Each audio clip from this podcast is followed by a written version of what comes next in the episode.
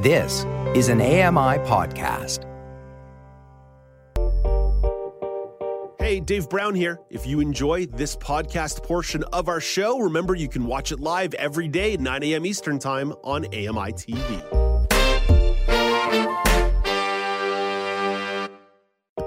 Good morning. It's Thursday, November the 3rd, 2022. Welcome to Now with Dave Brown, coming to you on AMI TV. I'm Dave Brown. Let's hit the horns and go.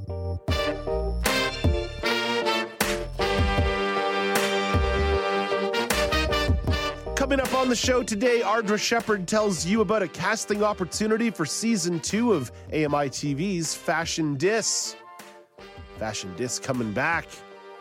Smash hit in the first season. Great to hear. We're going to find out more about this season with Ardra.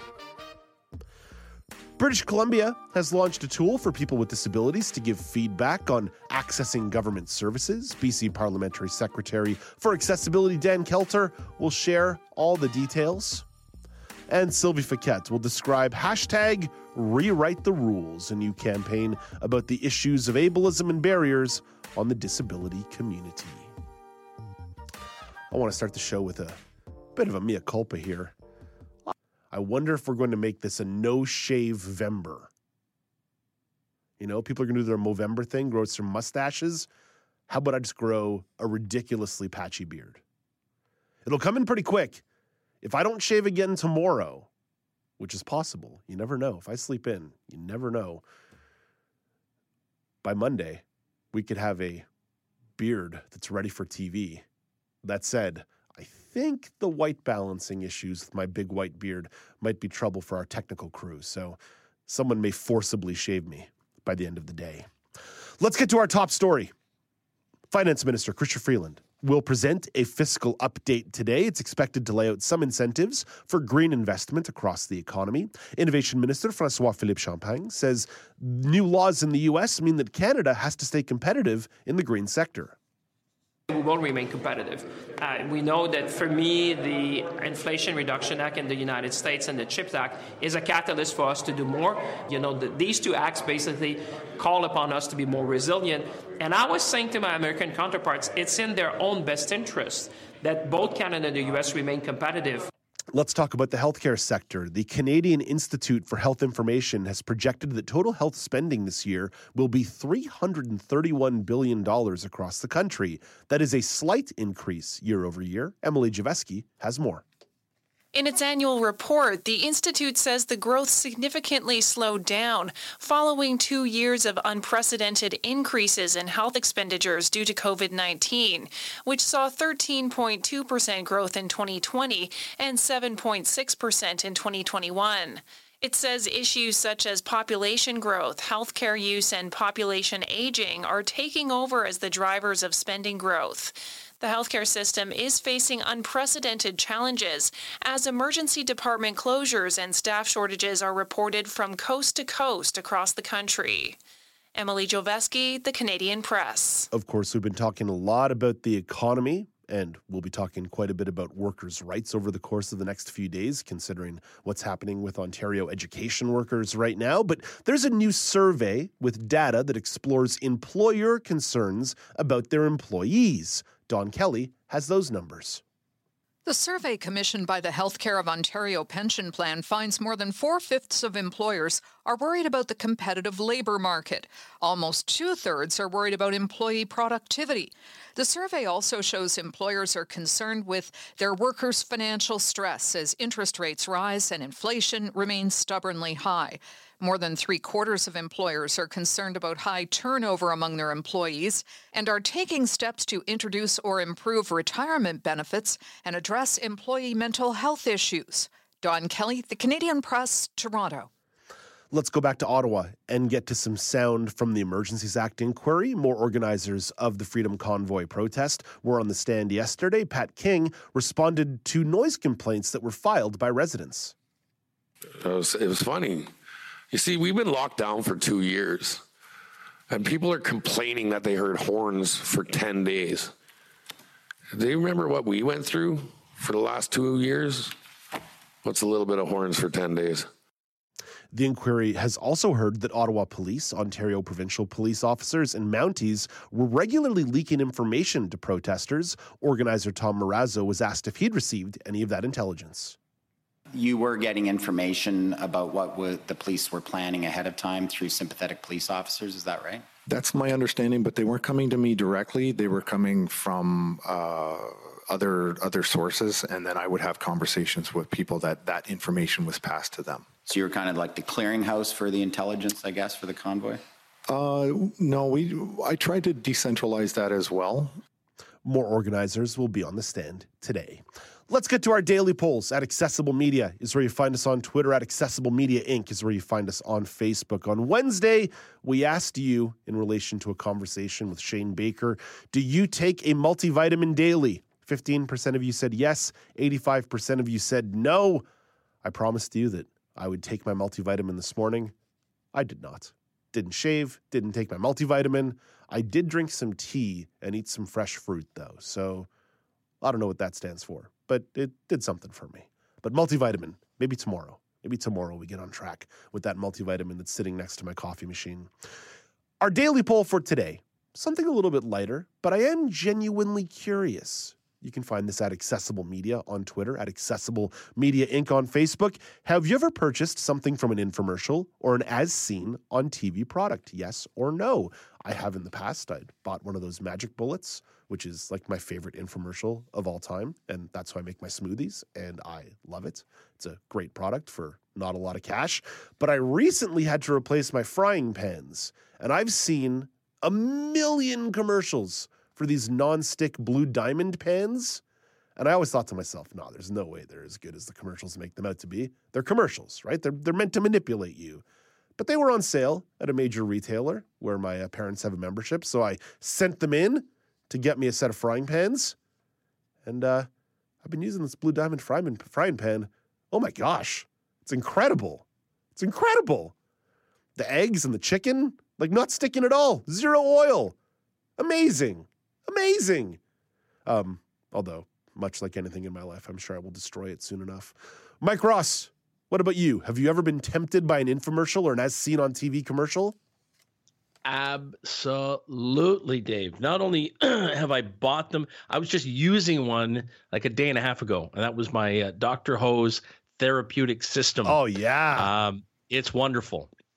It is wonderful. Um, I uh, if I get neck pain, shoulder pain, knee pain, whatever, throw a couple of those uh, those electrodes on and crank it up and my goodness do I feel better after uh, after running that uh, through uh, through those those sore spots so yeah the Dr. Ho is definitely one that uh, that I bought the Magic Bullets another one that I that I really enjoy I mean I love a good chicken salad sandwich you're not going to you know cut up your chicken as finely as the magic bullet will. So I love having that uh, uh, for uh, for making that, especially the chicken salad. We need we need to get we need uses. to get the advertising department on the line here and listen to this first segment of the show and be like, "Yo, guys, let's let's reach out to these people because Mike Ross and Dave will definitely point to these products on air." The Sports Chat brought to you by Blue Diamond Pans. Absolutely, I I, I can't really think of other products that I've bought. Um, but there were some that I was tempted to buy over the years. And uh, you, you, know, you remember the name Ron Popeil? Oh my gosh, of course. The king, the king of the infomercial. I, I think some people even say like he basically invented and created and popularized the uh, the the all of the, that line of Ronco products. The, uh, the food for, uh, the food de- the food dehydrator. That's that's the one that first caught my attention. Then, of course, he did the uh, spray on hair, oh, which yeah. was like that was hilarious. Um, he got his start with some kind of fishing lure. I can't remember the name of it, but it was a fishing lure that that's where he initially sort of established himself. And of course, after the dehydrator came the rotisserie. Oh. Set it and forget it. when a line sticks in your head for almost 30 years like that, yeah, you know you're dealing mm-hmm. with an mm-hmm. advertising mm-hmm. genius and uh, I, I, still remember that product. It was it, it was sort of the, the, the the air fryer before the air fryer because yeah. you're cooking on a rotisserie. The fat's all it's just coming off of your meat, your, whatever you're cooking. It's not it's not bathing in it. This is very healthy. Set it and Forget right. it. We got to talk to the advertising department here because I think we can start getting a little bit of money into the uh, now with Dave Brown coffers into the AMI family here because I will I will stump for anything, especially these frying pans and this magic bullet. And if it means I get some dehydrated food, dehydrated food out of it, oh, let's go. Let's bring in Eliza Rocco to this. Eliza, I think you and I off the air were talking about an experience that many children have of being in front of the TV, being influenced by these infomercials. Mm-hmm, mm-hmm. So. I, I currently don't have cable, and I haven't had cable for most of my adult life. How dare you? I know. I'm sorry. Well, luckily for you, you get to get the live show of now with exactly. Dave Brown in person every day, and then I listen to the podcast afterwards. um, so I don't see a lot of infomercials currently. So for me, the biggest infomercials were going on when I was a kid. And of course, my parents never, ever let me get anything off those infomercials. However, a lot of those old infomercial products are now in stores Heck yeah. or thrift stores at heavily discounted prices. And if, whenever I see one, I have to get it. Those infomercials are just burned into my memory and I just need it. So I have a collection of things. I have the Magic Bullet, of course. That is by far the best one. I make smoothies with it like every other day. Perfect. I also have the Snuggie, if you remember oh, one. yes, of course. a blanket a with a blanket with sleeves. of course, of course. ShamWow. Of course. The, I have yeah. ShamWow. Yeah, yeah. Why would we use other reusable cloths when right? we could use a ShamWow? Why not? Um, I also have the Slap Chop. Oh yeah! Oh yeah! That one is maybe not as great as it was made up. Little little gimmicky, little gimmicky, a little yeah, bit, a little bit. Um, also, Chia Pets. I'm oh not sure gosh. if those are big Chia infomercial pets. ones. Yeah, yeah, they were. When okay. I was a kid, they were. I uh, I have like three of them currently, and I, I, love my chia pets. I have to say. I mean, before we got to the uh, modern day smart homes, there was the clapper. Oh clap yeah, on, yep. clap off, and I'm sure the clapper is still around, but I think it's probably been made a little bit outdated by uh, smart home tech via Google and Apple yeah, and I've, Amazon and all I've those guys. I've seen that one in the thrift store, and I've stayed away. uh, speaking of other giant brands who could sponsor this show, uh, Canadian Tire has an entire as seen on TV section, like Ooh. inside the store, like right down the middle aisle of, of a lot of their major uh, locations. So you know, if you ever want to go for a spin around Canadian Tire, and you never know what kind of good stuff you're going to find at Canadian Tire. See, we, we need to get the advertising department online here. I don't know if we have one. Maybe we should become the advertising Canadian department. Tire, please sponsor. Yeah, us. rain the money down upon us, and we can give it to charitable causes, or or or just live in nicer places and buy more as seen on TV products. Eliza, thank you for this. Thank you. That is Eliza Rocco. You can vote on the poll at Accessible Media on Twitter. You can also vote on the poll at Accessible Media Inc. on Facebook. And you can definitely send your complaints about uh, all the brands that we've been shouting out here without uh, financial compensation to feedback at AMI.ca or give us a phone call 1 509 4545. Let's go back to Mike Ross. He has the national weather updates.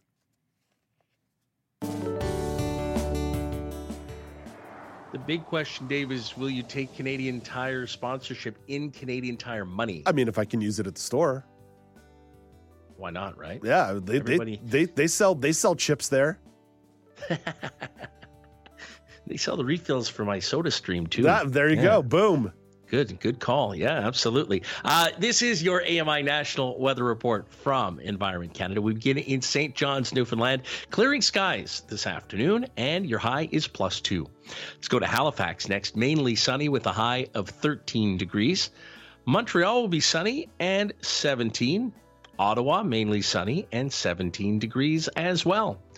Down the 401 to Toronto, a mix of sun and clouds today and a high of 15 up to Thunder Bay, mix of sun and clouds today, and a high of 19.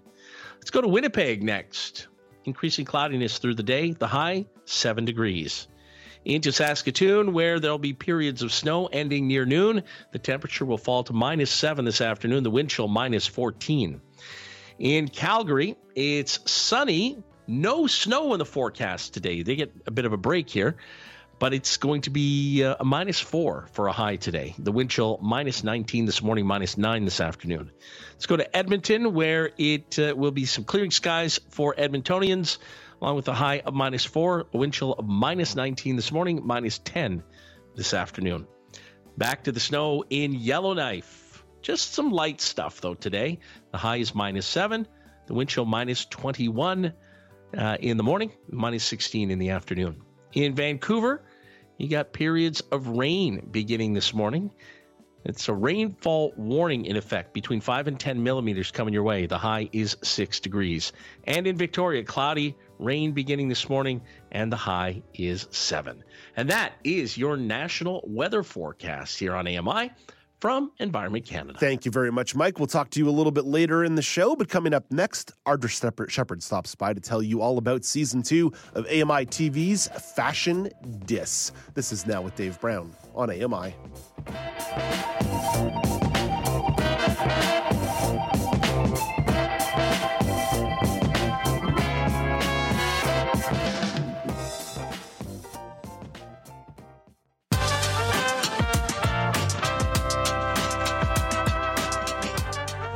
Welcome back. It's now with Dave Brown on AMI. AMI TV has a hit on their hands. And no, it's definitely not this show. I'm talking about Fashion Dis with Ardra Shepard. Season one was a smash success. Just an incredible look at disability within the fashion industry. And guess what?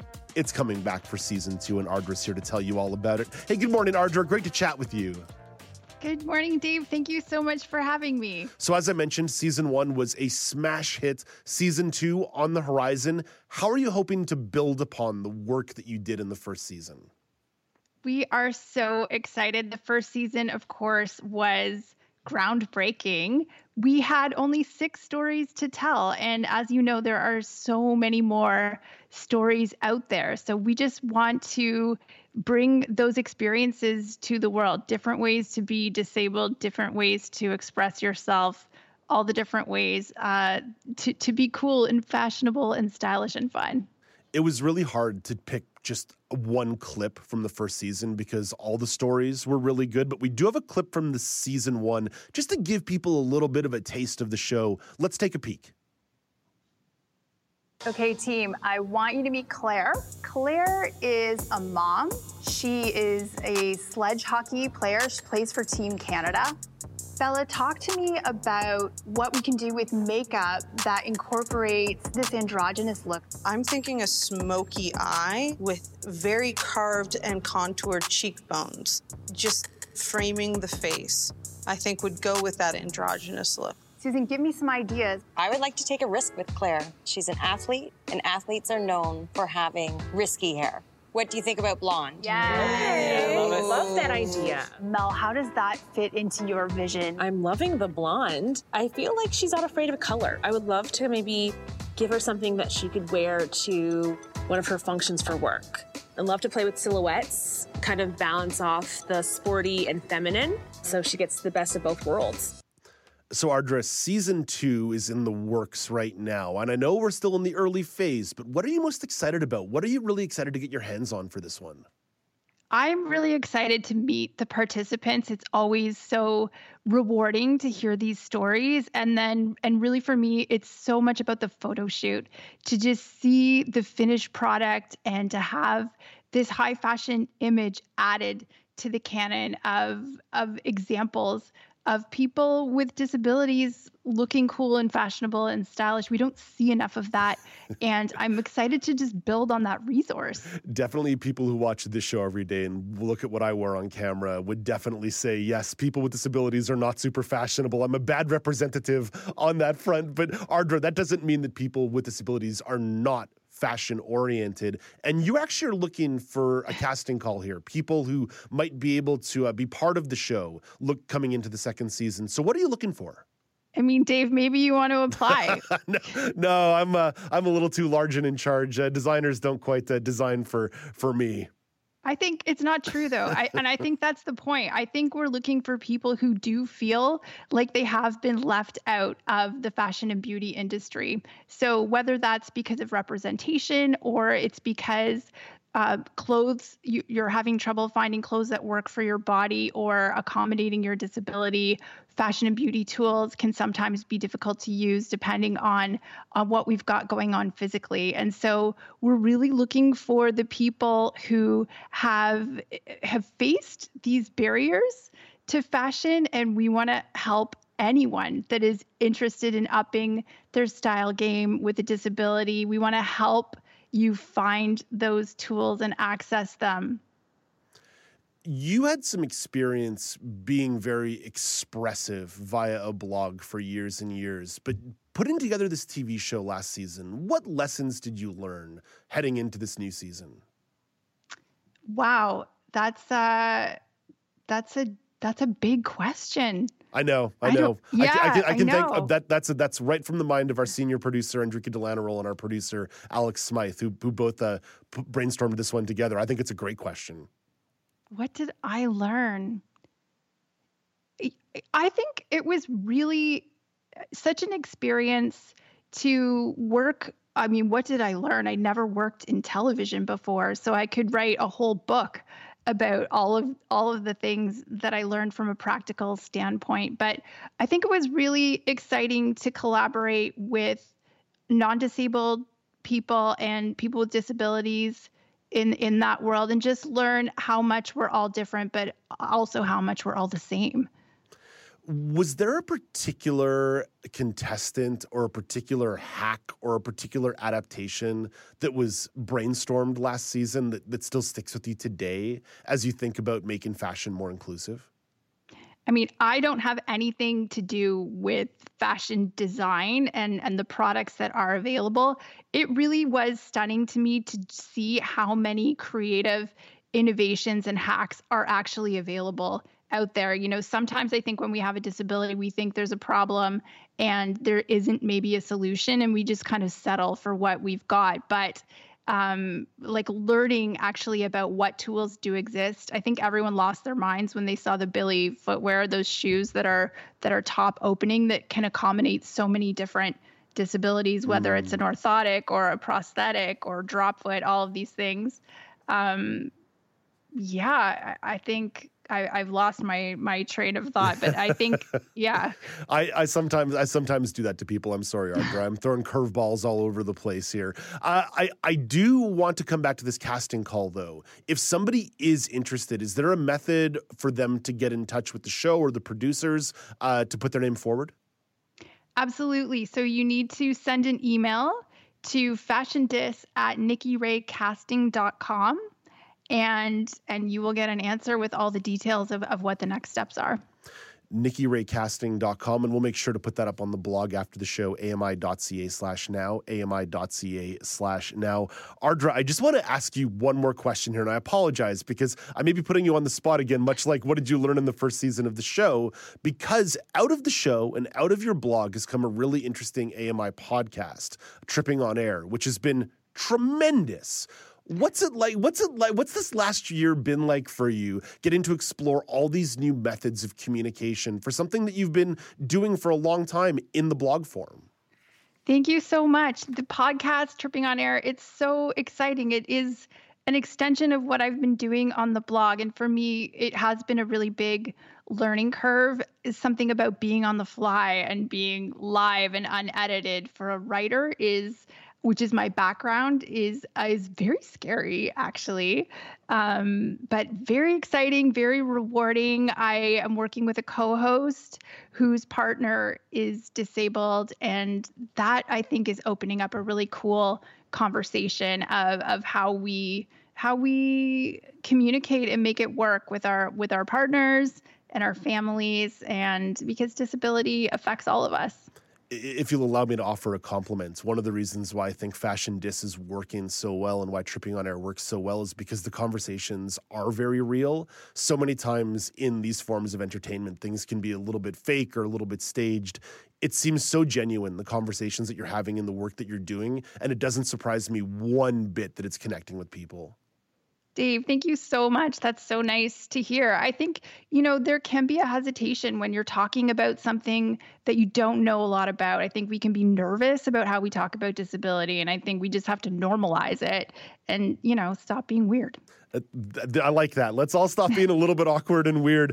Ardra, I'm so grateful that you could make some time for us today. Best of luck as season two is coming together. Congratulations that season two is coming together. Keep up all the amazing work, and let's touch base again down the line. My pleasure. Thank you so much for having me. That's Ardra Shepard, host of the AMI original series Fashion Dis, which you can find on AMI.ca or the AMI TV app for Apple or Android. And don't forget, you can also find Ardra's podcast, Tripping on Air, available through the AMI Audio Podcast Network. Audra, superstar, doing just fantastic work across the airwaves here at AMI. Coming up next, a Calgary parkade is being redesigned with the future in mind. Don Dickinson will fill you in as part of the preview of Maclean's magazine. But first, here is Canadian press reporter Karen Rebo with your morning business minutes.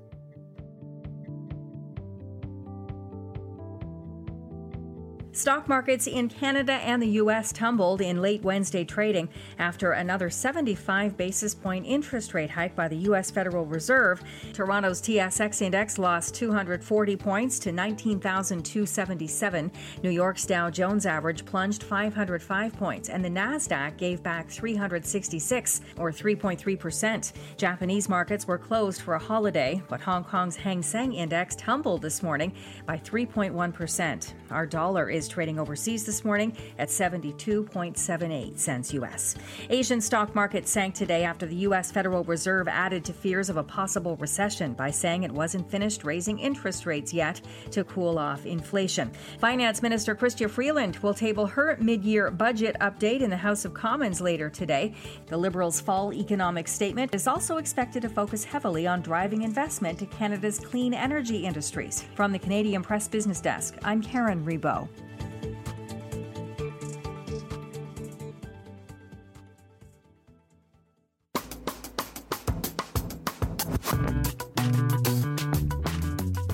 Welcome back. It's now with Dave Brown on AMI. Let's talk about some of the great reading programs we have available on the AMI audio side of the family, including Maclean's Magazine, which you can hear Fridays at 5 p.m. Eastern Time on AMI Audio. Don Dickinson is the producer of that program and joins us now with a preview. Hey, good morning, Don. Hey there, Dave. Don, you've got a couple neat ones us today, starting in Alberta. The first article is about a redesign of an $80 million 9th Avenue Parkade in Calgary. I need a little more info about this building and its redesign, Don. I, I never thought a parkade would be such a such a flashpoint for conversation. Oh yeah, this this is one stunning looking building. I was just blown away when I saw uh, saw it. Um, basically few buildings are designed not to stand not to stand the test of time but calgary's parkade ninth avenue parkade was always headed for a reno. I think this is really interesting. Initially at least the seven story complex was opened uh, to fill a dire need for parking in calgary's east village. But with the rise of, co- uh, of COVID, obviously, and remote work, and local industries expanding well beyond oil and gas, Kate Thompson, president and CEO of the Calgary Municipal Land Corporation, says the question of future proofing, I, I, like that. I love that expression. Became central to the parkade's blueprint. One day, if these 510 spots aren't needed to house cars, they could house residential or office space, both of which are in high demand. So basically, the building was built as a convertible building wouldn't that be great if they did that with everything? Oh my gosh. It was something that I was banging the drum about a ton, Don, in regards to the pandemic, thinking, okay, all this commercial space, we could potentially solve some housing crisis issues with this. So, Don, tell me about the design elements included in this parkade. Well, you can see from the, the, the photo there the way it's sloped and curved. The steep slopes of a typical parking garage make adaptations very, very difficult. But the Calgary uh, parkade gently uh, has a gently ascending corkscrew shape, mean, meaning that each floor can be flattened, believe it or not, without a full blown demolition. A ground floor courtyard spans the length of the building, giving it a top to bottom openness that lets in plenty of sunlight. And they even have a ground floor basketball court. Hey, Unbelievable. There you go. Built in gym facilities. Yeah, yeah. I mean, what a great idea for architects to build in this manner, eh? So, Don, you used the expression future proofing there. What is the lifespan of the building and its possible future after a demolition? I know now we're getting kind of beyond the future proofing. Yeah, exactly. Uh, well, exactly how long the parkade will uh, will exist, obviously, is, is you know depend on wear and tear, right? But it the architects have ballparked a lifespan of uh, 30 to 50 years. If their predictions are correct, the 2000 hollow aluminum pickets that give the parkade's exterior its shine could be reused as balcony guardrails or melted down and, like the structure they initially guarded, transformed into something entirely different. So, not only is the design itself convertible, but the materials that they've used, the actual uh, uh, materials, can also be reused. Dawn, let's move on to something here that is probably extra relevant considering the labor strife that is brewing in Ontario. In in real time, there have been developments in regards to the Ontario education workers strike. All of an update in the regional news update in about 30 minutes or so. But this is an interview with the president of Unifor, one of the largest national unions. And it's their right. president, Lana Payne, explaining why Canadian workers uh, should get paid what they're worth. So tell me a bit more about Lana Payne, who uh, I believe is fairly new to her position. Yeah, absolutely, Dave. She is a 57 year old activist who previously served as Unifor's secretary treasurer. Uh, she was elected the organization's first female president and is, in her words, looking to turn the page. So far, that's meant recruiting members from growing industries like electric vehicle production and warehousing and pressing for wage hikes that match the rapidly, rapidly rising cost of living. Dawn, so many times we use acronyms for the sake of simplicity in conversation. And I'm sure the word Unifor is one that people watching the show have heard a million times, but maybe haven't put all the pieces together of just the scale of Unifor and what it is. Yes. Well, Unifor is, in fact, the country's largest private sector union, which represents more than 315,000 employees. Recently, Unifor made uh, headlines for its own internal conflicts. In March, former President Jerry Dias was charged with breach of Unifor's code of ethics after he allegedly accepted $50,000 uh, from a Canadian supplier of COVID 19 rapid test kits and promoted the products to union employees. So it's not very often that they're in the news themselves, but uh, obviously this was the case. And then, of course, that's how um, Miss Payne came into being. And let's come back to this interview because one of the points she raised was about the pandemic becoming a flashpoint for worker activism. Why was that? Yeah. Well, I mean, obviously, we know how important those uh, workers were. Payne says, and this is a direct quote every single day during the pandemic, we saw news stories about how we depend on workers to survive. For workers, there was a sense of, I'm valuable again, but they weren't seeing the, that spill over in the form of compensation or improved working conditions. We still have frontline workers uh, who were not being paid what, uh, anywhere near what they were worth. The pandemic also topped off 40 years of wage stagnation and households needing a full two incomes to get along. Together, these things are a recipe for renewed worker militancy. So she's saying the time is ripe, Dave. And, ripe for and, getting these increases. And it's playing out in real time in Ontario right now. Yes, yes, in real time as of tomorrow morning.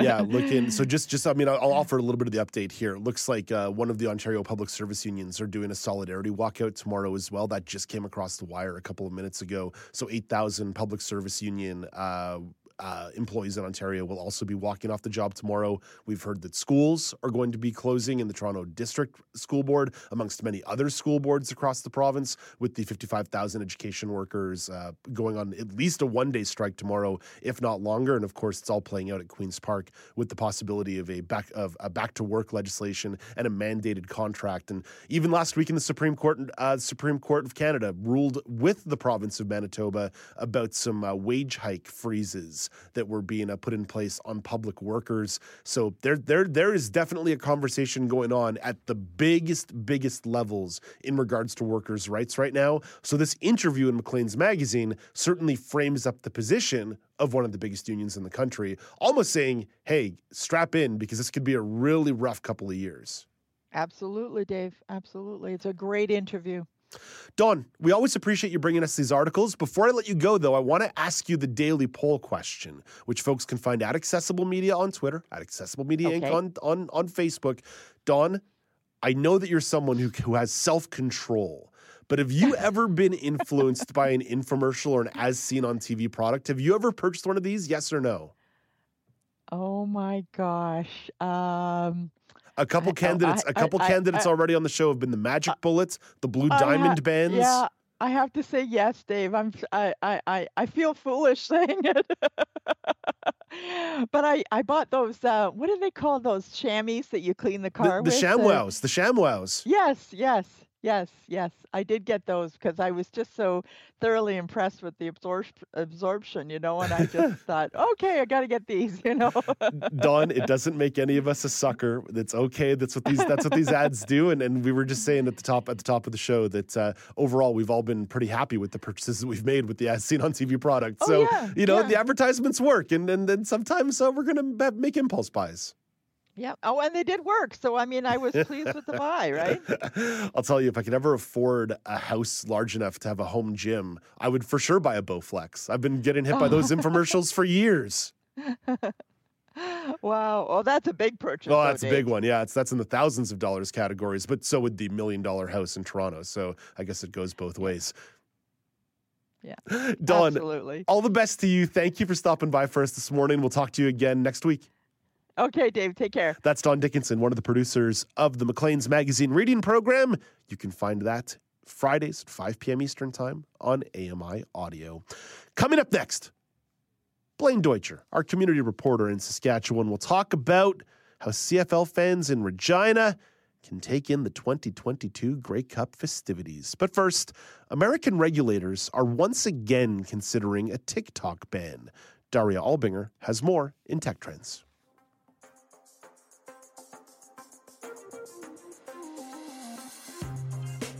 TikTok's huge popularity in the U.S. is a big concern for FCC Commissioner Brendan Carr, who told Axios this week the Chinese owned app could be harvesting Americans' data for Beijing. It could be anything from an email address to uh, something as significant as a, a, a, a digital print of your face called a face print. Tim Starks writes a cybersecurity newsletter for the Washington Post.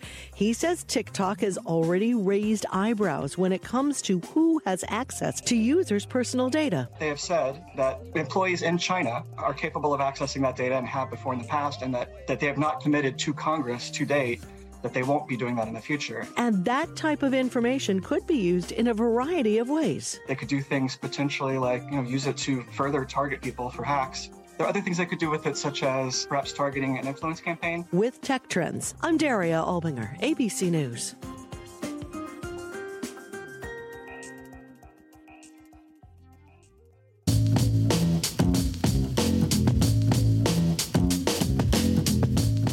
Welcome back. It's now with Dave Brown on AMI. Let's head into the prairies to catch up with community reporter Blaine Deitcher in Regina, Saskatchewan. Hey, Blaine, great to chat with you once again, my friend. Dave, how are you doing? I'm well, I'm well. So, Blaine, it was not an incredible year for Saskatchewan Roughriders fans.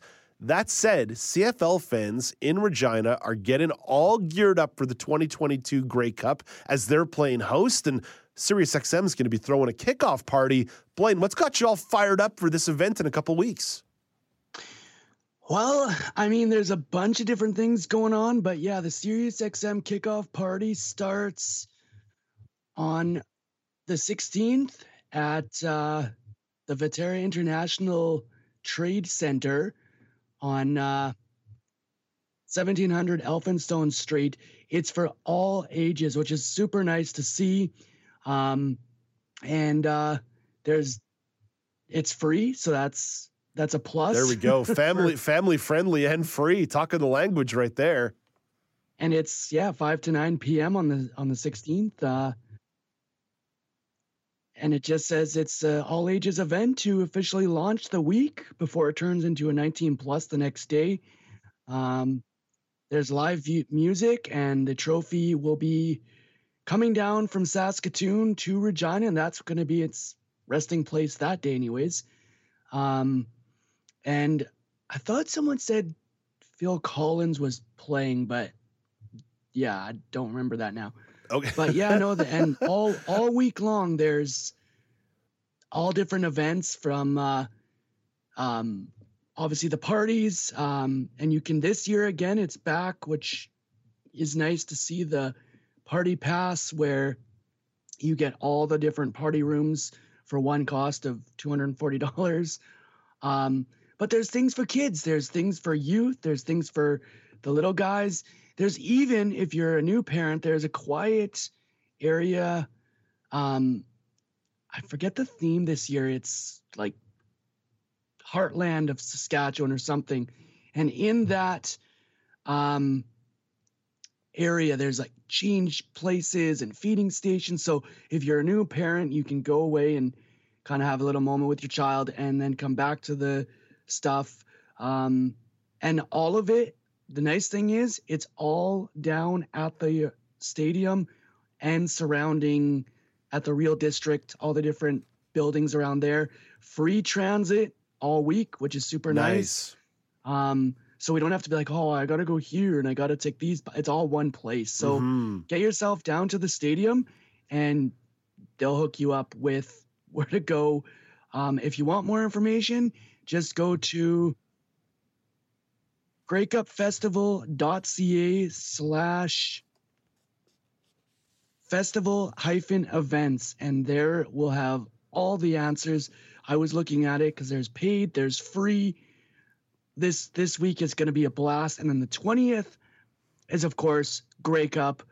And i'm excited. I'm actually going to be at the grey cup myself volunteering with what i do during the season. Mm-hmm. So i'm excited to see it i've never been to a grey cup so it's going to be a lot of fun Oh, cool. Yeah, I think people sometimes don't quite understand just how much fun the festivities around the Grey Cup are. It is a week long party in whatever city Oh, yeah. tends to host it.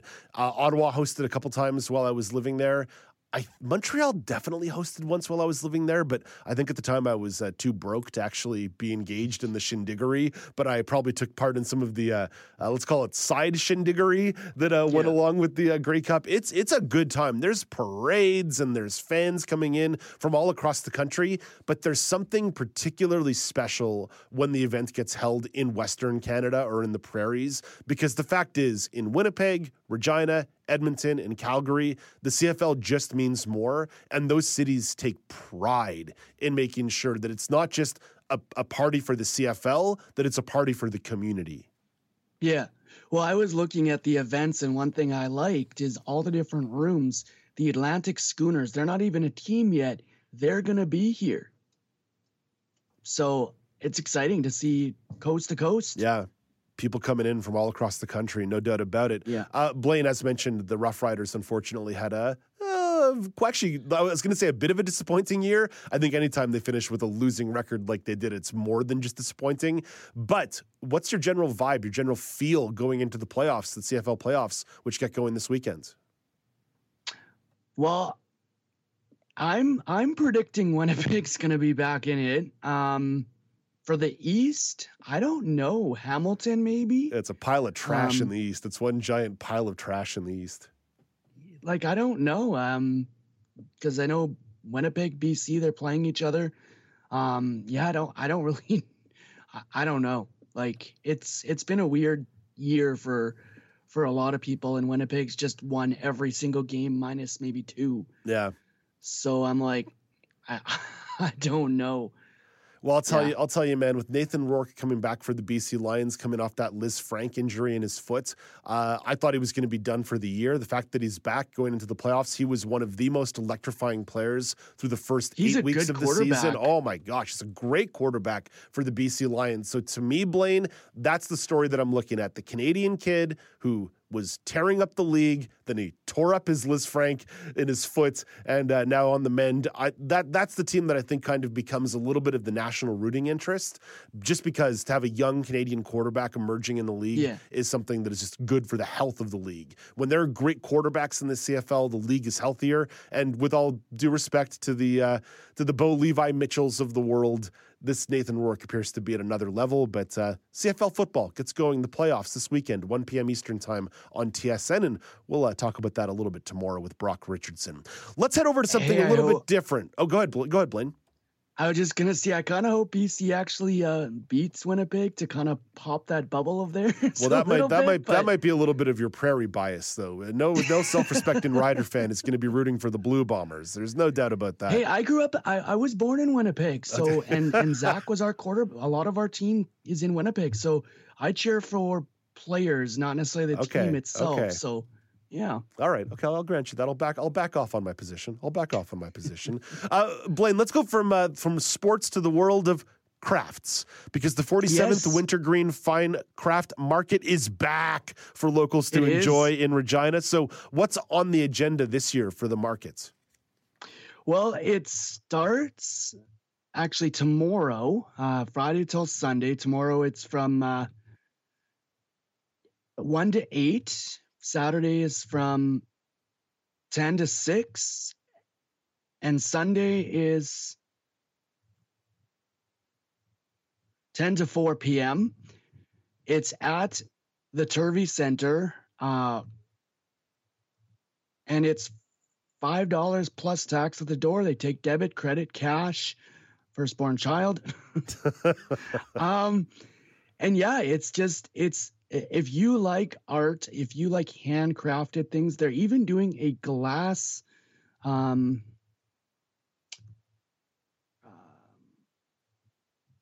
Glass blowing. Yeah, glass blowing. They're going to be doing a f- beautiful exhibition by the Glass Blowing Glass Workers Guild. So um, tho- that's cool. If, if you like to support local, you like handcrafted art stuff in your house, this is something to go check out. Um, I mean, it's been around for four decades. And yeah, so it's it's back and if you want more information it's oh children 12 and under are free sorry about that and wintergreenmarket.ca is where you can kind of go find out all the different vendors and who's all there. But yeah if you like to support local and you like art and handcrafted stuff it's got it all Wicked, yeah. And supporting local this time of year is always a nice thing to do, given some of those holiday season gifts that are not from uh, one of the big retailers or an as seen on TV product. Always uh, goes a long way to the people in your life, and always great to support local artists, local crafters, all those folks who are putting their passions into realities. Hey, Blaine, thank you for this, man. Have a great day, and uh, listen, enjoy enjoy the playoff run in the CFL. Enjoy volunteering at the Grey Cup. Next time we chat with you, I want to hear all about that experience. Oh, it's going to be fun. Thank you so much, Dave. That's Blaine Deitcher, community reporter in Regina, Saskatchewan. And Blaine had a lot of information there with dates and links and places and websites. You know where to go after the show. It's ami.ca slash now, ami.ca slash now. Let's wrap up the hour with a couple of news stories. Pulling from the complicated world of Israeli politics, former Israeli Prime Minister Benjamin Netanyahu and a coalition are expected to form government after another national election in that country. Jordana Miller has the latest. Benjamin Netanyahu on track to win his sixth term as Israel's prime minister. But this time, Netanyahu's power is dependent on two far right leaders he once shunned. Bezalel Smotrich, notorious for his homophobia, his aims to erase Israel's independent judiciary, and Itamar Ben Gvir for inciting Arabs, calling to deport Palestinians, and supporting Jewish settler violence. Biden officials reportedly considering boycotting these two, who will likely get top posts in Netanyahu's new government. Jordana Miller, ABC News, Jerusalem. It should be noted that uh, amongst the campaign promises from this coalition would be to remove fraud from is- Israel's criminal code. Funny thing, Benjamin Netanyahu facing significant fraud charges. There's something going on with democracy right now when politicians are getting elected and then being able to just say, you know what, let's just take that law off the book. Don't need that one anymore because it applies to me. The rule of law is kind of the most fundamental underpinning of democracy that says nobody within the scale of democracy is indeed above the law. You're not supposed to be able to change the law to make criminal charges against you go away. I'm going to go back to what I said last Friday on the news panel, which, by the way, you can find that on our podcast by searching now now with Dave Brown. Democracy's hard, man, and democracy can slip away very, very quickly. I'm not saying you should be blocking downtown Ottawa with your trucks and honking your horns. I'm saying you probably want to make sure you're educating yourself as you're heading into the ballot box to vote in all levels of election, to not just be branding yourself with a party, but making sure the ideas that you're voting for are in line with what you allege to believe. Let's get to one more international story for you. Australia's government has begun an inquiry into unsolved deaths resulting from hate crimes against gay people in New South Wales between 1970 and 2010. Senior counsel Peter Gray issued a call for witnesses to come forward. Now is your chance to do something to make amends. Now is the time to break your silence. Justice in these cases has been long delayed and long awaited. This may be the last chance for the truth about some of these historical deaths to be exposed. Violence against gay men in New South Wales was particularly prevalent in the 1980s and 1990s. Coming up after the break, we'll be joined by Brock Richardson. He'll be here for a sports chat. There was some history made in the World Series last night two days in a row history made in the World Series. So Brock will chat about that. I'll have the latest on what's going on in Ontario in regards to the education workers strike. That'll be part of the regional news updates. But in the meantime, I do want to remind you that if, if you do want to reach out to the show for any of the things that I say or we talk about, they're all fair game and we have thick skin. We want your feedback. So send us emails, feedback at ami.ca, feedback at ami.ca. You can find us on social media. At Accessible Media is where you find us on Twitter and TikTok. If you're more of an Instagram or Facebook person, it's at Accessible Media Inc. So at Accessible Media on Twitter and TikTok, at Accessible Media Inc. for Facebook and Instagram. Or you can always just pick up the phone and give us a ring a ding ding, 1 509 4545.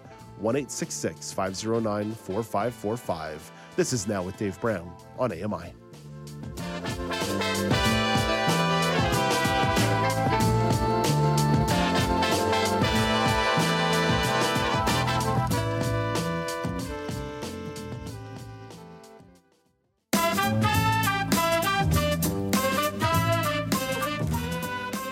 Welcome back. It's now with Dave Brown on AMI TV. I'm Dave Brown. It's Thursday, November the 3rd, 2022. Coming up in the second hour of the show, British Columbia has launched a tool for people with disabilities to give feedback on accessing government services. BC Parliamentary Secretary for Accessibility Dan Coulter shares all those details. And Sylvie Fekete will describe hashtag rewrite the rules, a new campaign about issues of ableism and barriers on the disability community. But let's begin the hour with the regional news update. Beginning while heavy snow is set to fall further east. Up to 70 millimeters of rain is expected along the coast, including Metro Vancouver, Howe Sound, the Sunshine Coast, and eastern Vancouver Island. Environment Canada has issued a snowfall warning with up to 20 centimeters in the forecast for the Fraser Valley east to the Okanagan Valley, as well as the Fraser Canyon and Nicola regions. Hope I didn't step on Mike Ross's feet too much, as he's got the national weather updates in a couple of minutes. Over to the prairies. The chiefs from four remote First Nations in Manitoba are calling for the provincial and federal governments to work together on building a hospital in their area.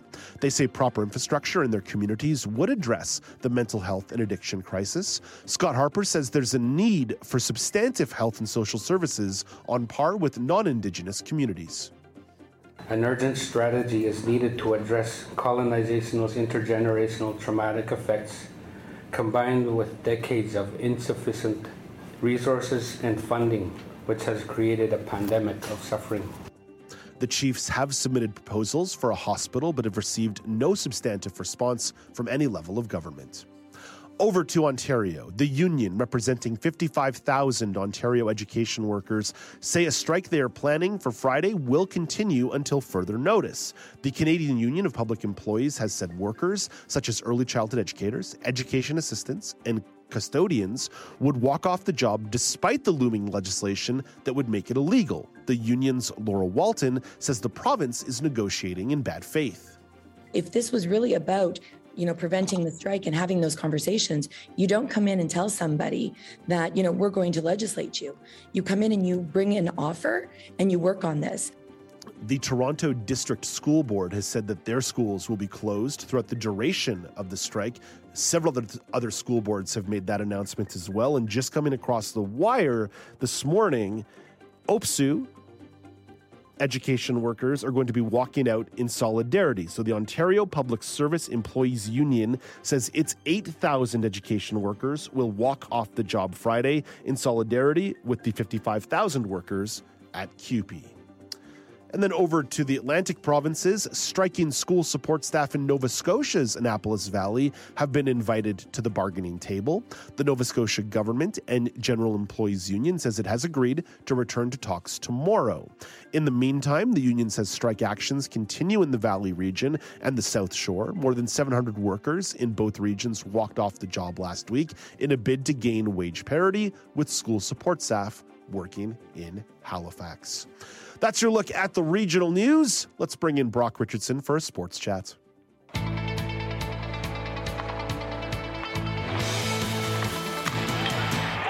Brock, we had two historical nights in a row at the World Series. Houston Astros pitcher Cristian Javier and the bullpen combined for just the second no hitter in World Series history. Brock, let's get some sound after the 5 0 win, evened the series at two games apiece. Javier says the no hitter is a culmination of embracing the grind. We've all been working really hard all year. We go out every single day, work as hard as we can so we can have success during game. Obviously, I think that's one of the things that's been working for me, just working really hard throughout the season. Brock, history, two games in a row. We tied the World Series home run record on Tuesday. We had a combined no hitter last night, the second one ever in the World Series. It has not been the most competitive World Series, Brock, but we're making history all over the place. We are making history, and the I will add to your history and say that uh, Cristian Javier also had nine strikeouts, which is the also histor- history for the World Series as well. So lots of history being made. This is one of the more um, interesting World Series in the sense that everyone criticized Philadelphia for their lack of defense. Um, there was a broadcaster who said that he from New York Mets who said that he wouldn't go and broadcast games because they were god awful in defense. The Philadelphia Phillies, well, look at the Philadelphia Phillies comparative to the the Mets. Just saying, one team's still playing, the other one's not. Ooh, throwing um, shade at the Metropolitan so, fans. So uh, yeah, it's just been really an interesting series to watch. Not the most, as I like to put it, sexiest series in the world, but you know, it's getting the job done. Two two, and we're here. So lots of history and uh, power coming from teams that you wouldn't expect. Sometimes close works as a replacement for good there's only really been one good game, and that was game one. Here's hoping that we get a competitive game five tonight. But uh, that's one of those we'll have to wait and see as Justin Verlander gets back on the mound looking for his 1st mm-hmm. ever World Series win, looking for uh, and, to improve the 0 6 record that he has in the World Series. And that's a story in itself, in that, you know, he hasn't got a a win in the World Series, and and that's you know sort of must watch TV. Be interesting to see how Dusty Baker sort of manages around this. He took uh, Cristian Javier out of the game after um, six innings last night with the no hitter. I was happy to see that he managed, you know, based on the scoreboard and not necessarily based on the guy having a no hitter. The bullpen, as we mentioned, held that up um, going forward. But then Philadelphia got into their bullpen and and there was uh, home runs given up, and uh, that just kind of blew things open. Yeah. And I expect this series to go eh, six or seven games, I would say. Well, it has to go six. It has to go well, six. Go Mathematically, six, yeah. it has to go six. Yes, it will go six, but but I, I do expect this probably to go possibly seven, just because it seems to be this whole um, back and forth. You know, team jumps out to a lead and then holds it. Uh, there was some giving up of leads going on in the first part, so who knows what you might get in the remaining uh, of these potential three games. But now we're into a best two out of three. Pivotal so. game, pivotal game tonight for the Phillies. I, I, doubt, I doubt they're winning two in Houston, so they got to, they got to get one tonight if they're hoping to win this World Series. Hey, lucky for the baseball world, Brock, there is an absolute stinker of a Thursday night football game coming our way tonight. As the undefeated Philadelphia Eagles are visiting the hapless Houston Texans. Brock, this has all the makings of a very uninteresting football game. It does, but I will say to your uninteresting, if you're looking at Houston, and I know Houston's not the greatest team in the world with a one five and one record compared to a seven and oh, you want to be that team to come out and give it give it your best because you want to be the team that says we took out uh, Philadelphia's you know undefeated season. The rest of the season, Philadelphia is favored to win all of their games. Uh, Jalen Hurts has been playing so consistent all season long with his favorite target, A.J. Brown. I expect nothing less in tonight's game. Uh, it's just going to be really good. But like I say, I do expect Houston to try to come out with a spirited effort. There isn't much of a run game if you're Houston. There isn't much of a pass game either. But if the one kind of favors the other, they do have a little bit better passing game than they do running game. So if you're Philadelphia, that's kind of the one thing you got to look out for is the passing. And so we'll see what happens tonight. But I agree, it's not the greatest NFL Thursday nighter in the world. I have to watch the game because I have all kinds of fantasy interests across both rosters. So either those players are getting benched, particularly the Houston variety, are going to be getting benched. But uh, I'm, I'm going to have to pay attention to uh, yell encouragement at these guys through my TV screen. Mm-hmm. Brock, let's move over to the hockey world. You and I had a little bit of fun at the expense of the Toronto Maple Leafs the other day, but you want to do an early season check in here on some surprising Canadian NHL teams. And there's a couple couple candidates here. I'm curious which one jumps out to you. Um, I think the thing that I wrote down um, so far is that all the Canadian teams are are kind of in their own little bit of trouble, except for uh, uh, Edmonton. Edmonton's kind of been the consistent sort of sort of team all through. Um, I would say that if we're looking at a team like Calgary, they're struggling with having leads and then and then kind of blowing them. Ottawa, well, Ottawa's doing okay. They've been playing uh, competitive hockey, but now we have this this whole um, issue of selling the team and what what's happening with that. This this can be sort of a thing that may happen. I don't know what you feel, but I don't know how much selling the team really makes a difference to players, but we'll see how that goes. Well, it depends who buys it depends who buys it.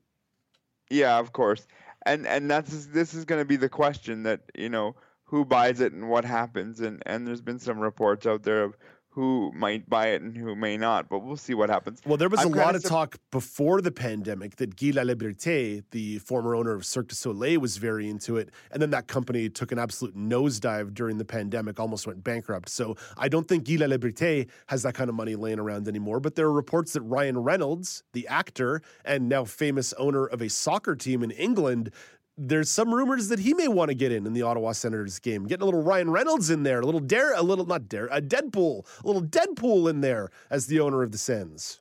Does it matter to you, Dave, that it's a it's a celebrity? I mean, not, or... really, not really, but I mean, he for to his credit, to his credit, he and Rob McElhenney of It's Always Always Sunny in Philadelphia fame bought a fourth tier English soccer team and have really turned it around. There's there's an entire uh, documentary series on Disney Plus all about it. Yes. Um, for me, I'm kind of, and this is a little bit of the Canadiana side of me. I, I would like to see it sold to a Canadian um, somebody. I don't care if it's an actor. I don't care if it's Ryan Reynolds. Some I want a Canadian connection, and I know this is me, you know, throwing out Canadian content, but for I I don't know. It just would have a better feel if it was Canadian owning a Canadian team. But you never know. Whoever's going to come with the most money and say we're going to do this, that's who's going to end up winning uh, out in the end. I, I For think me, I, was. I, I think what counts to Ottawa Senators fans is whoever buys this, please just give us financial stability. Don't give us the runaround. Don't go El Cheapo. Don't cut corners everywhere. Build us this new downtown arena and let's get this thing on track because the Sens fans have been basically abused for 30 years with poor ownership. Well, and that that I've been to the the venue once, uh, which is now called uh, Canadian Tire Center, and it is in the oddest location in the like. It's so odd where it is. Yeah, it's in the middle of just nowhere, and it's just I don't know. I agree. I think Ottawa fans deserve stability. They have good pieces, as we've talked about. Now you just des- deserve good stability and someone to guarantee that it's going to stay in Ottawa because that's been a that's been a discussion for a long time. I do think it's going to with this whole discussion of you know um, all the financial stuff with it, but we'll see how it goes. Uh, but for me, keep it in Canada, and uh, hopefully we can get the Ottawa Senators going. Uh, Vancouver still struggling with wins, although they've got a couple in their in their hand now, and we'll just see what happens there. I think as a fan base, I think as a Canadian as a whole and the fan bases, I think we all need to relax just slightly, and we all need to recognize it's 10 games into the season for most of these teams. I think a lot of the the talk and part of the thing with Ottawa is that we want our coach fired. We want DJ Smith fired. Well, I don't know if that's necessary either. We're 10 games into the season. I'm not sure that we need to jump off bridges at this point if we're a Canadian fan base. But that's what happens, Dave, with, with Canadian fan bases as a whole. We're either on the ride as a roller coaster being all happy or we're taking a nosedive and we're saying, well, we want this and that change. And I think change can be good, but it can also be a a gut check decision where you don't want to make irrash decisions so early in the season because there is still 71 games for most of these Canadian teams left in the season. Brock, thank you for this. We'll talk to you tomorrow. Thank you. That's Brock Richardson. He's the host of the Neutral Zone and our sports reporter here on Now with Dave Brown. Let's bring in Mike Ross. He's at the AMI weather desk.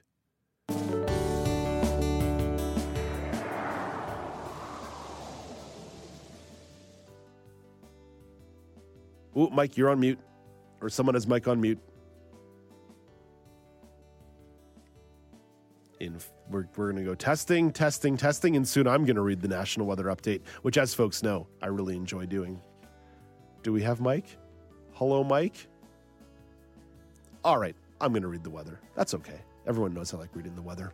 Starting in Corner Brook, Newfoundland, mainly cloudy and a high of plus four. In Charlottetown, PEI, mainly sunny and a high of 10. Nice day on the island. Ooh, New Brunswick's outdoing Charlottetown, though. Saint John, mainly sunny and a high of 13. Quebec City, sunny and a high of 11. In Toronto, a mix of sun and clouds and a high of 15. Goodness gracious, was was it ever foggy this morning? Oh, oh man. Even my legal blindness can tell you visibility was poor. In Sault Ste. Marie, Ontario, oh my gosh, beautiful day on the Great Lakes, mainly sunny and a high of 17. Let's go for a swim in Lake Superior. Get the boat out. In Brandon, Manitoba, a mix of sun and cloud, a high of plus four. There is going to be a wind chill this morning, though, of minus eight. In Regina, mainly cloudy, with the temperature falling to minus six in the afternoon, and with that comes a wind chill of minus 14 in the afternoon. All apologies to our friends in Regina.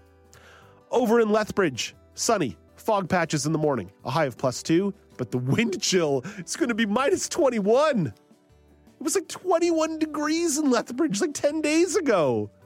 Now it's minus 21. People are going to catch a cold in Lethbridge. 40 degree swings in 10 days. There's no amount of echinacea that can help you with that. In Red Deer, clearing this morning, a high of minus 6 with the wind chill of minus 24 in the morning and minus 10 in the afternoon. In Whitehorse, cloudy with a high of plus 1. There will be a wind chill of minus 13 this morning. In Kelowna, cloudy with a high of plus 5, but a wind chill of minus 10 in the morning.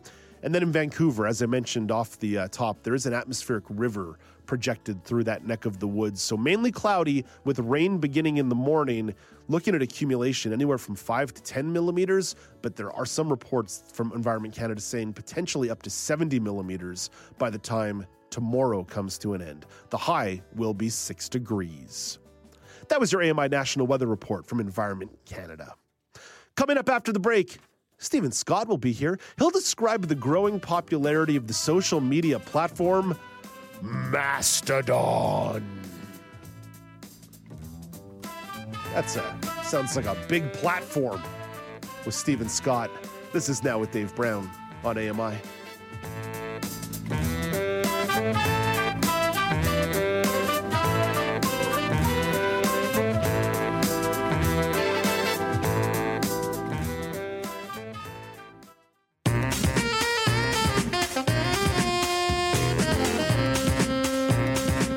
Welcome back. It's now with Dave Brown on AMI. Let's talk about emerging social media platforms.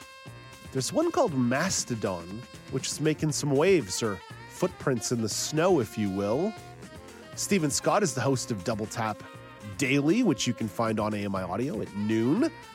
Stephen, how's it going?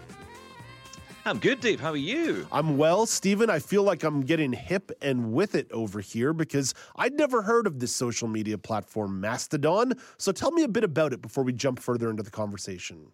Well, first off, you're not alone, Dave, because uh, not many people had heard about it until Elon Musk decided to buy Twitter.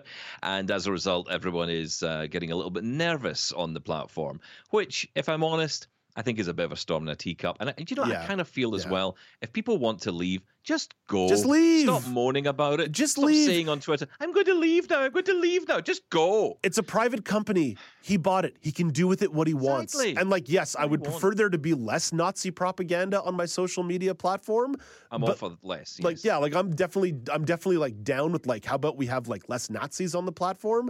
But like people clutching their pearls perpetually. But Elon Musk, oh, he fired the CEO. He bought the company. He can fire who he wants.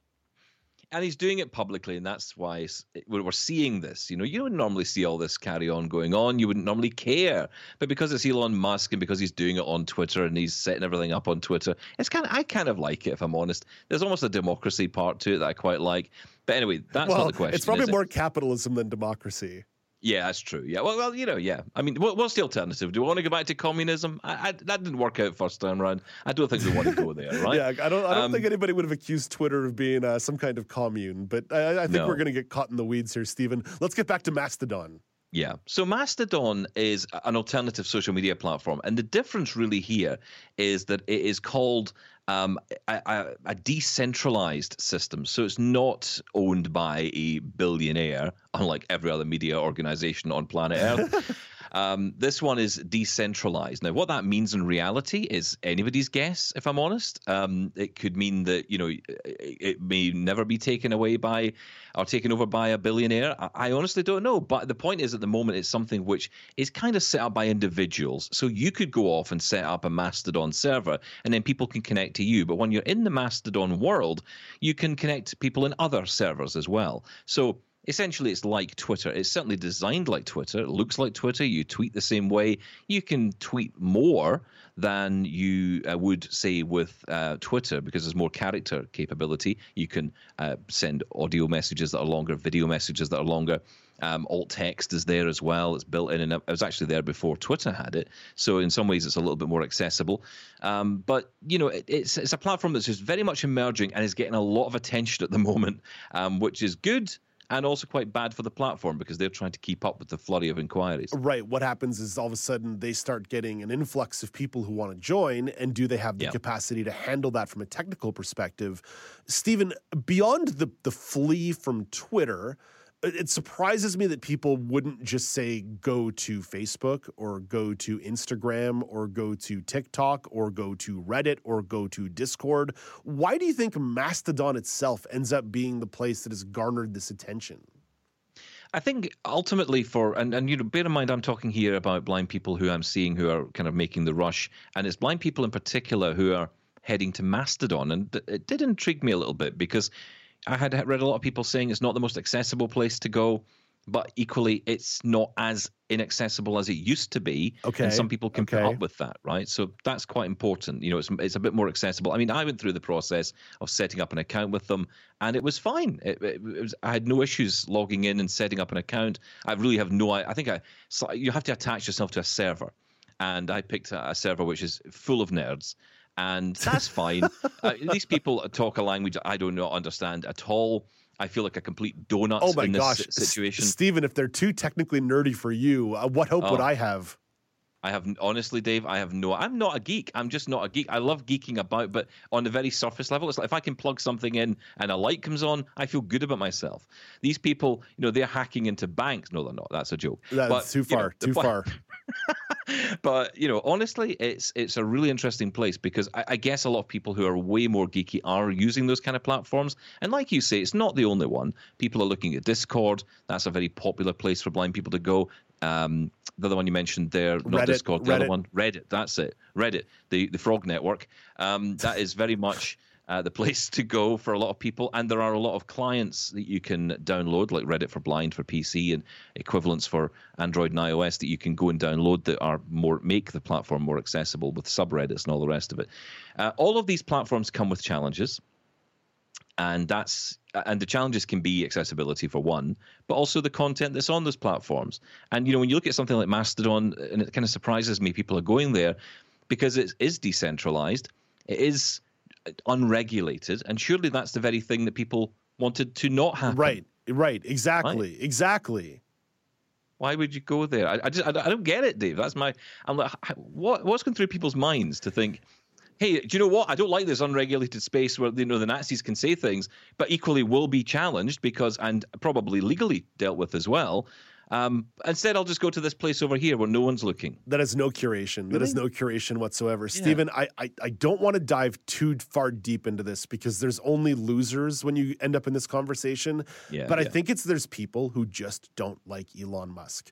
Personally, I don't care for the guy, but I don't feel enough about the guy that it's going to change my Twitter usage unless he starts charging me a monthly fee to get on Twitter, Do you in know which what, case Dave? then I'm out. My, my take on it is really simple. It's not, it's, I don't think it's got anything to do with this. I think people who espouse the, the desire to have free speech don't really want free speech. They want their speech. That's right. And I'm not for that. I think, you know, uh, yeah, I'm all for letting Nazis on the network, absolutely.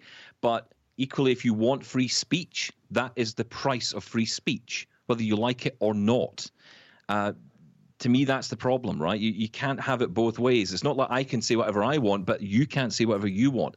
There are laws in place to deal with a lot of the speech that, that I mean, if we use the Nazis, for example, there are, you know, there are laws against that. There's hate speech, the things you cannot say, or if, if you do say it, you can be dealt with by law. Yeah. So there are rules in place for this. I mean, yes and no. You can be dealt with by law. That's been one of the concerns about content curation in the digital space, and perhaps one of the concerns about someone who uh, does plant their free speech flag more openly, like Elon Musk does. That is this curation going away? What is the process going to be to report harassment or hate speech on the network? Are some of those guardrails going to go away? Which, by the way, that, that's a reasonable enough concern. I would argue that Twitter has never had good guardrails. But Uh, that's that's exactly my argument. It's like it's never been any different to me. There's nothing new here. I mean, you know, Facebook is a good example of this. The horrible things that have existed on Facebook and on social media across the board, not just Twitter, and it has been let go, or it's been, you know, horrific situations that have been left on the platform for too long. That's been going on for a long time. So I just don't see why everyone's so excited about Elon Musk taking this over, because it doesn't feel to me anything's changed. The other thing that I think matters here, and you were right to identify that, that people will be very muddy and murky in the way they think about free speech. And one of the problems is there's always perception of what counts as radical, right? We were Mm. we were making jokes about communism and socialism and capitalism before. There might be someone who is a staunch, staunch, staunch progressive who espouses like some very strong pro-union positions, some like economic overall positions that are far from the left, and people who are in their circles would say, that's the kind of free speech I want to hear. There'd be people who are further to the right who would say, no, no, no, that's too radical. I've deemed that to be inappropriate speech right so so this becomes this becomes the issue that it becomes very difficult to govern and that's why maybe we need to be drawing very strict policies around what constitutes hate speech harassment, especially of people who are vulnerable. But yeah, I, I think that anytime we start getting into the curation of social values into the social media space, then we have to ask the question of who is actually drawing those values. Well, this is the point, and you know when it comes down to, I mean, I I always talk about this as a, a personal responsibility issue. We all have control of our own lives. A lot of people these days love to live in this bubble that they have absolutely no control over their lives. They're victims to absolutely everything, and I don't see myself in that way. I never have. I'm a great believer in personal responsibility. You know, if I don't want to to be faced with this horror show every day on social media, just delete the app. Get away from it. And you know, I used to use the excuse, well, I use it for work and I like to get the news on it. Now I think to myself, there's other ways to get the news. There's other ways to get information. I don't have to be sitting on that platform listening to a bunch of nobodies talk absolute garbage yeah. most of the day. People in pants, frankly, just sitting there talking rubbish. Um, and you know, I, I, can join in that conversation or I can not join in that conversation. I can read it or I, I don't need to read it.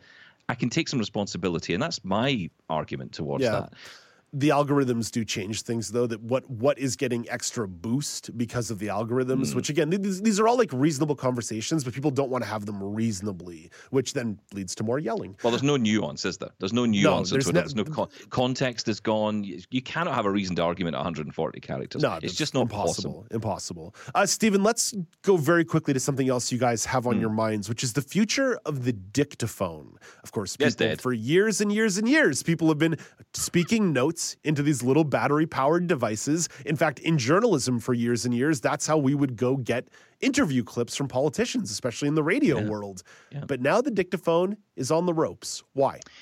Well, you know what? The smartphone's taken over everything. It's gobbled up nearly everything on the desk, and uh, the dictaphone is one of them. And look, I would argue that it's taken the dictaphone a long time ago. You know, apps like voice memos on the iPhone and voice recorder on Android, and of course on your PC and on your Mac and across devices now, you have the ability to record. Uh, you know, I, I, I see the value in dictaphone. A lot of businesses still like them. Um, but you know, I think these days, if you're looking for security, and a lot of times I, get asked this question about dictaphones, it's around, well, you know, my organization wants me to use this device because it's the most secure. And then I think to myself, but if you dropped that in the street and just left it lying there, someone could just pick it up and get all the information. If you drop your phone on the street, it's probably passcoded. There's probably a Face ID on there. They're not getting into it. The machine's dead once it's dropped. So you know, I, I, think there's better ways to do this. And I think that's clearly what is happening. Less people are buying them, they're less available. And more importantly for us, there are less accessible options out there. There's really only one Olympus. Uh, device left, dictaphone left that actually has got voice guidance built in, meaning mm. that if mm. you arrow around the menus, it will speak them back to you. That's the DM770. It's a great device, but it's the only one left. And that means it's probably not going to last very long. And, you know, I spoke to Olympus about this and I said, look, guys, you know, are you going to develop any more? Have you got plans? No, we just don't. Yeah. And you can kind of understand why. Uh, there are so many accessible options out there from the smartphone you already own, which, you know, someone said to me, how long can I record with a voice memo on my, my iPhone? Well, to be honest, with the hard drive space inside, like you forever. could be talking 15 hours. yeah. yeah, 20, 30, 40 hours. You could record for days if you wanted to. So the capacity's better. The storage is better. Some quick mentions for apps to think about as alternatives would be like Just Press Record, which is a fantastic app, works on the iPhone and also on the Apple Watch as well. And the Apple Watch is a brilliant dictaphone when you think about it because it's always there. It's just ever present. Uh, but you also have apps like the voice memos app I was talking about. Just press record though it doesn't just do audio; it transcribes the audio, which oh, is wow. brilliant. So That's that brilliant. Text yeah. transcription right after, and of course there are alternatives as well, like RecUp, R E C U P, a brilliant application which, if you've got a Dropbox account, as soon as you hit stop, that file is instantly available in your Dropbox. So there's lots and lots of options out there. So the idea of a dictaphone in 2022, you've got to get batteries for this thing. I think the, the little tapes have gone. They've moved away from that at least. It's on memory cards now. Uh, although I must admit, I love those little tape recorders because you know they were just great. They're tiny little tapes. They're tiny. I love that's them. that's how we both got our start in this industry, just making tapes for ourselves. Absolutely. Some people would accuse us still of just making tapes for ourselves just via national TV every day, but uh, that's their opinion. You you might think that, Dave, and I can only agree. well, you can listen to Steven Scott's personal dictaphone recording weekdays at noon Eastern on AMI Audio. Never. It's never. double Those tap. Tapes are never coming out. Oh my gosh, Steven! All the best to you. Always fun catching up. Have yourself a great day. Thanks, Dave. Take care. That's Steven Scott, one of the hosts of Double Tap. You can find it weekdays and Saturdays at noon Eastern Time on AMI audio. You can find The Pulse Thursdays at 1:30 p.m. Eastern Time. Joyita Gupta will be catching up with Helen Rise of Siblings Canada about their new course about the strengthening the financial security of your sibling with a disability. That's The Pulse this Thursday 1:30 p.m. Eastern Time on AMI Audio and then a little bit later, it'll be available on YouTube. Coming up next, British Columbia has launched a tool for people with disabilities to give feedback on accessing government services. BC Parliamentary Secretary for Accessibility Dan Coulter will share the details. This is Now with Dave Brown on AMI.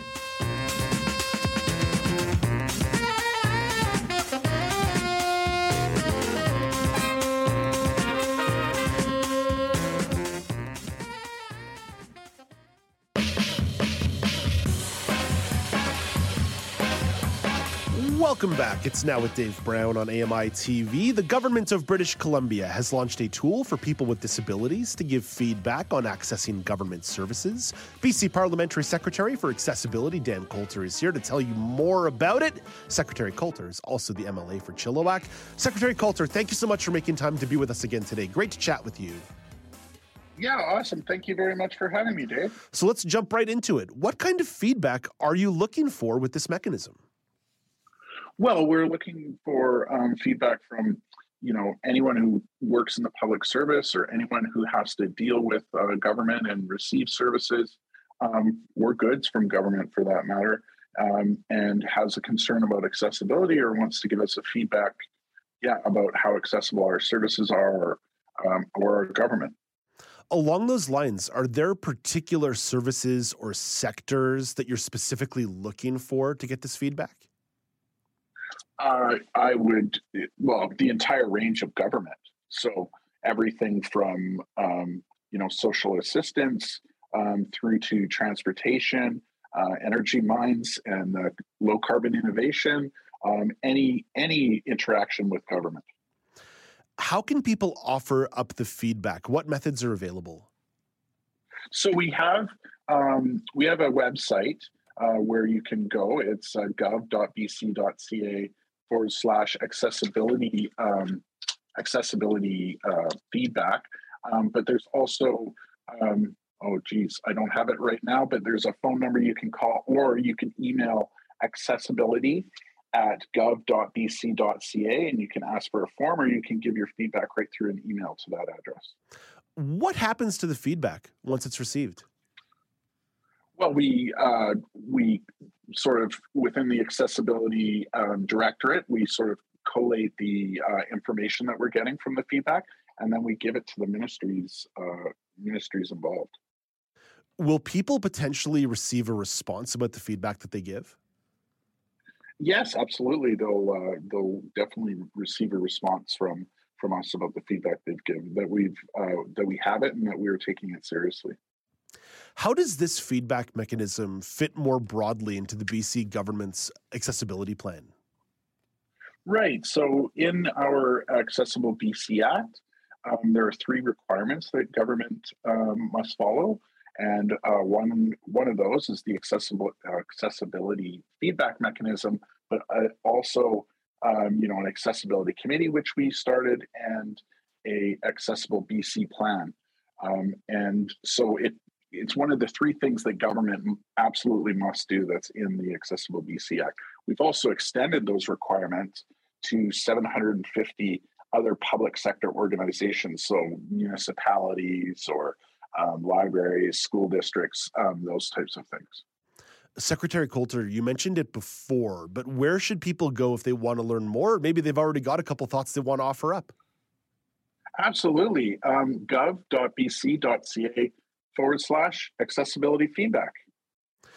Secretary Coulter, we're grateful for your time this morning. Thank you for for joining us, and we'll talk to you again down the road. Keep us posted on all the great developments that you and your colleagues are doing. Uh, thank you very much for having me, Dave. I really appreciate you uh, giving me the opportunity to give you uh, give you updates. Dan Coulter is the MLA for Chilliwack and the Parliamentary Secretary for Accessibility in British Columbia.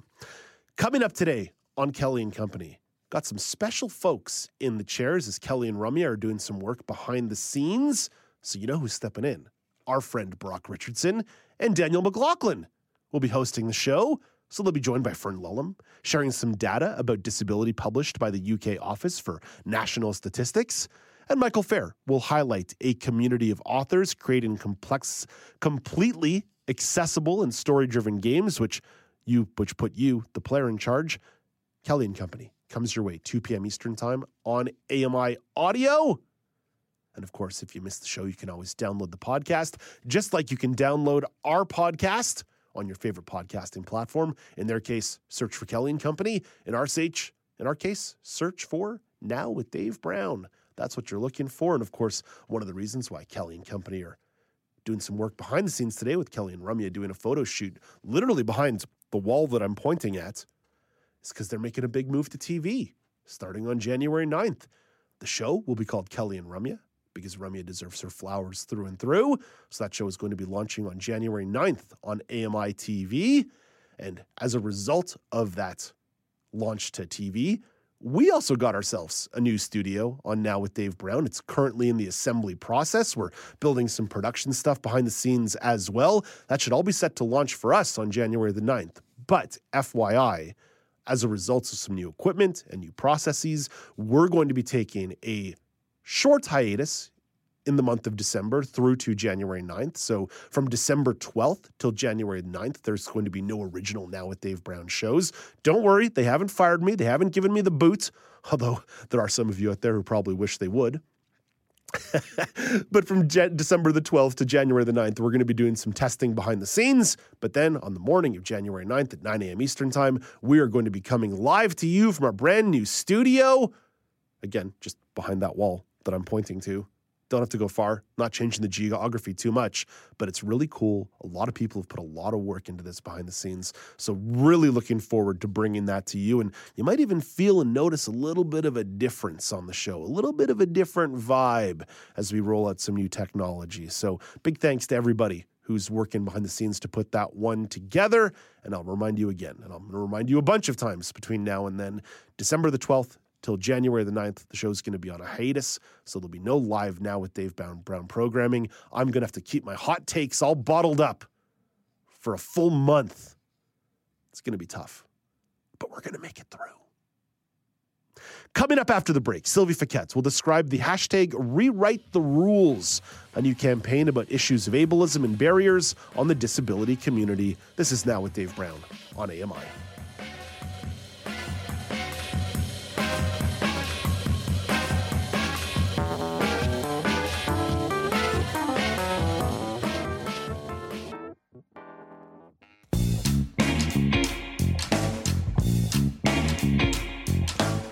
Welcome back. It's now with Dave Brown on AMI. Let's check in with Sylvie Fiquette, a content development specialist for AMI in Pacific Canada, more specifically Vancouver. Hey, good morning, Sylvie. Here. Sylvie, I know there's some uh, rain headed your way, so hope everybody's hunkering down and trying to stay safe. We are, Dave. You know, it's really bizarre from drought to atmospheric river to snow next week. So, very bizarre. November in Vancouver, through and through. Well, maybe not the drought part, maybe not the drought part, but definitely the uh, the river part. Well, we hope everybody's staying safe because we know last year's atmospheric river caused a lot of trouble for folks. So, hopefully, it's uh, not as bad as last year, but uh, definitely folks on high alert with that issue coming out. That statement issued by Environment Canada earlier today. Sylvie, let's uh, jump over to a story that's becoming all too common when it comes to air travel and people who use wheelchairs. This is a story about Shane DeWild, a para athlete who was removed from a WestJet flight due to problems with this power wheelchair. So, Sylvie, fill us in on what happened with this incident. Yeah, Dave, this is so unfortunate. Shane DeWild, he's a para athlete who competes in the adaptive sport power soccer and um, he's frequently traveled by air over the past six years. And last week, Shane was traveling from Vancouver on a WestJet flight to Calgary when airline staff approached him after he had already boarded the flight that there was a problem loading his electric wheelchair into the cargo hold. DeWild, who's an IT assistant from North Vancouver, he has cerebral palsy and says he's never encountered anything like what happened on this flight with trying to secure his wheelchair in the cargo hold of a plane. Uh, the WestJet spokesperson stated the chair was too tall to wheel into the cargo hold upright and that the ground crew had flipped it on its side, causing lights to activate on the back of his chair. Due to the issue, the aircraft was unable to depart because of the unintentional power activation of, of the wheelchair in the belly of the aircraft. What has WestJet said in response to this situation?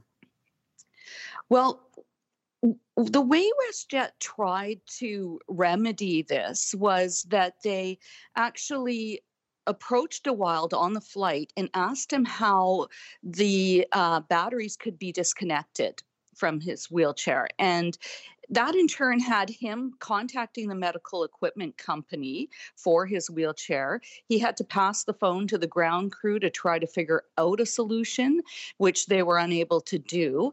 And then, after an hour of trying to rectify this, WestJet made the decision to offload both the wheelchair and Shane from the flight, which was just uh, ridiculous. What has Shane DeWild had to say about this situation?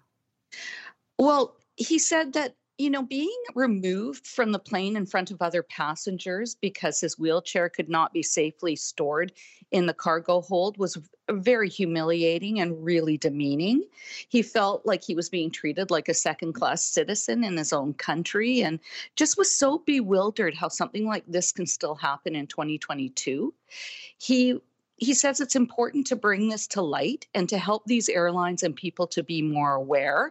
He wants airlines to ensure that all staff and contractors know how to properly handle wheelchairs and that that embarrassing situation won't happen again to anyone and he plans on flying he again he's he's an athlete and he has to fly Yeah. to compete in his sport in this this is something that is happening all too often. We we pretty much share a story once a week inside canada or at least at the very least north america of a wheelchair being damaged by airline crews and to a certain degree when it happens over and over and over and over again that's no longer oh an honest mistake oh we didn't have adequate training that's willful ignorance it's total willful ignorance by the airlines that it's happening over and over and over and over again.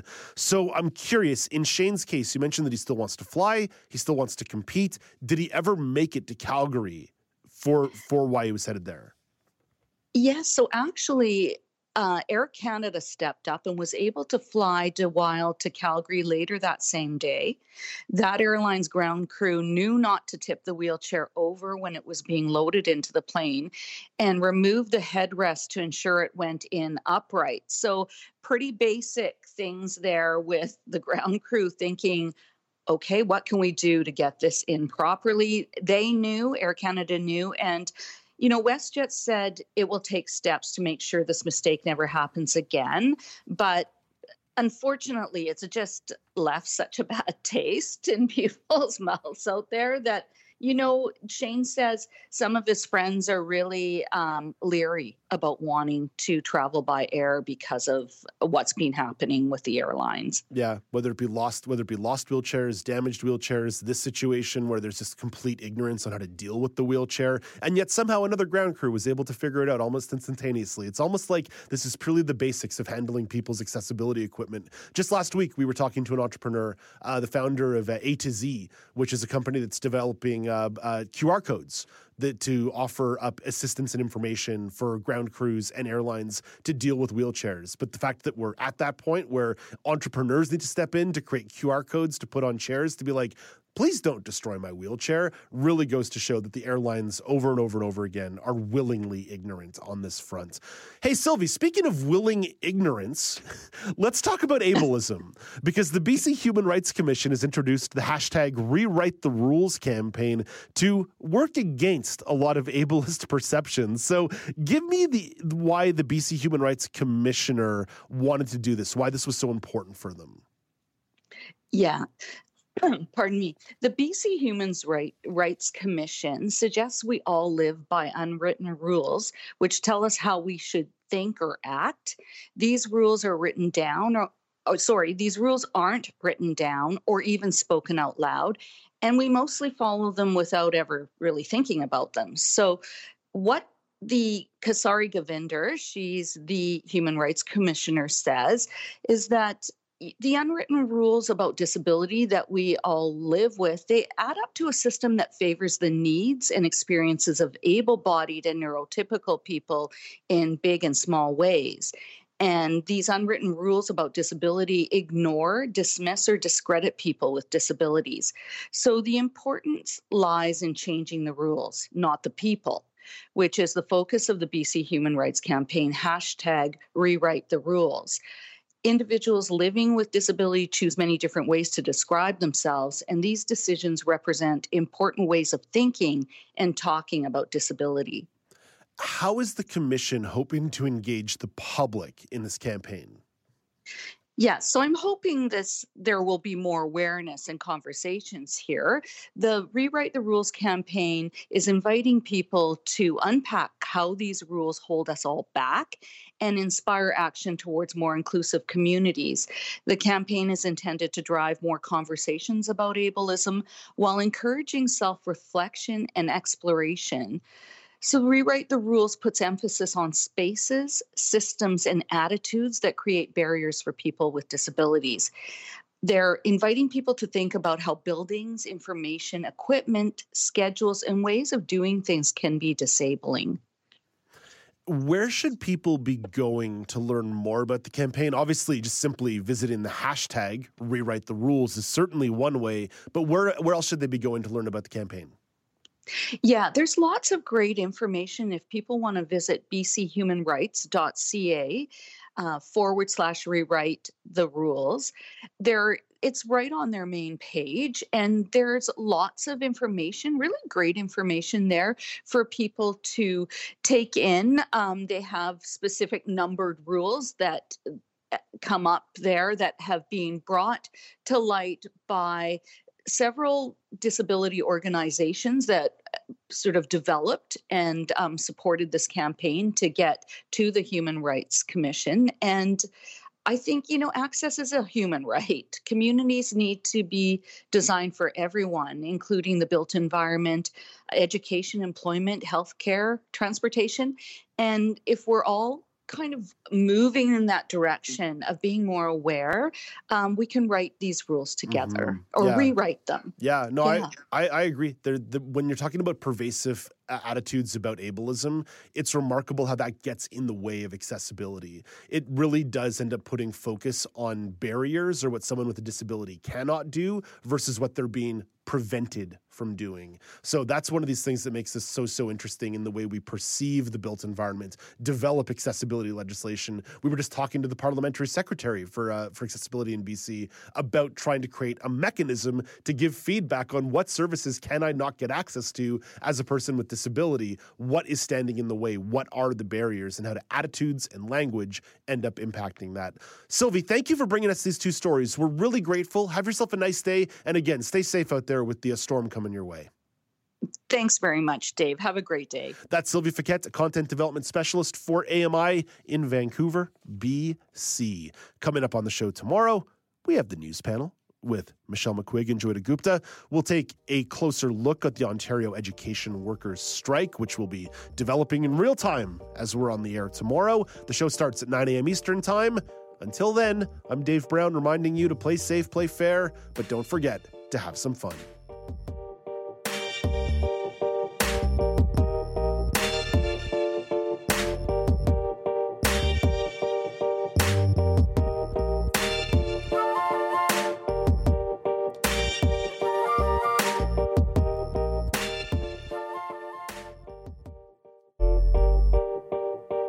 Dave Brown here. If you enjoy this podcast portion of our show, remember you can watch it live every day at 9 a.m. Eastern Time on AMI TV.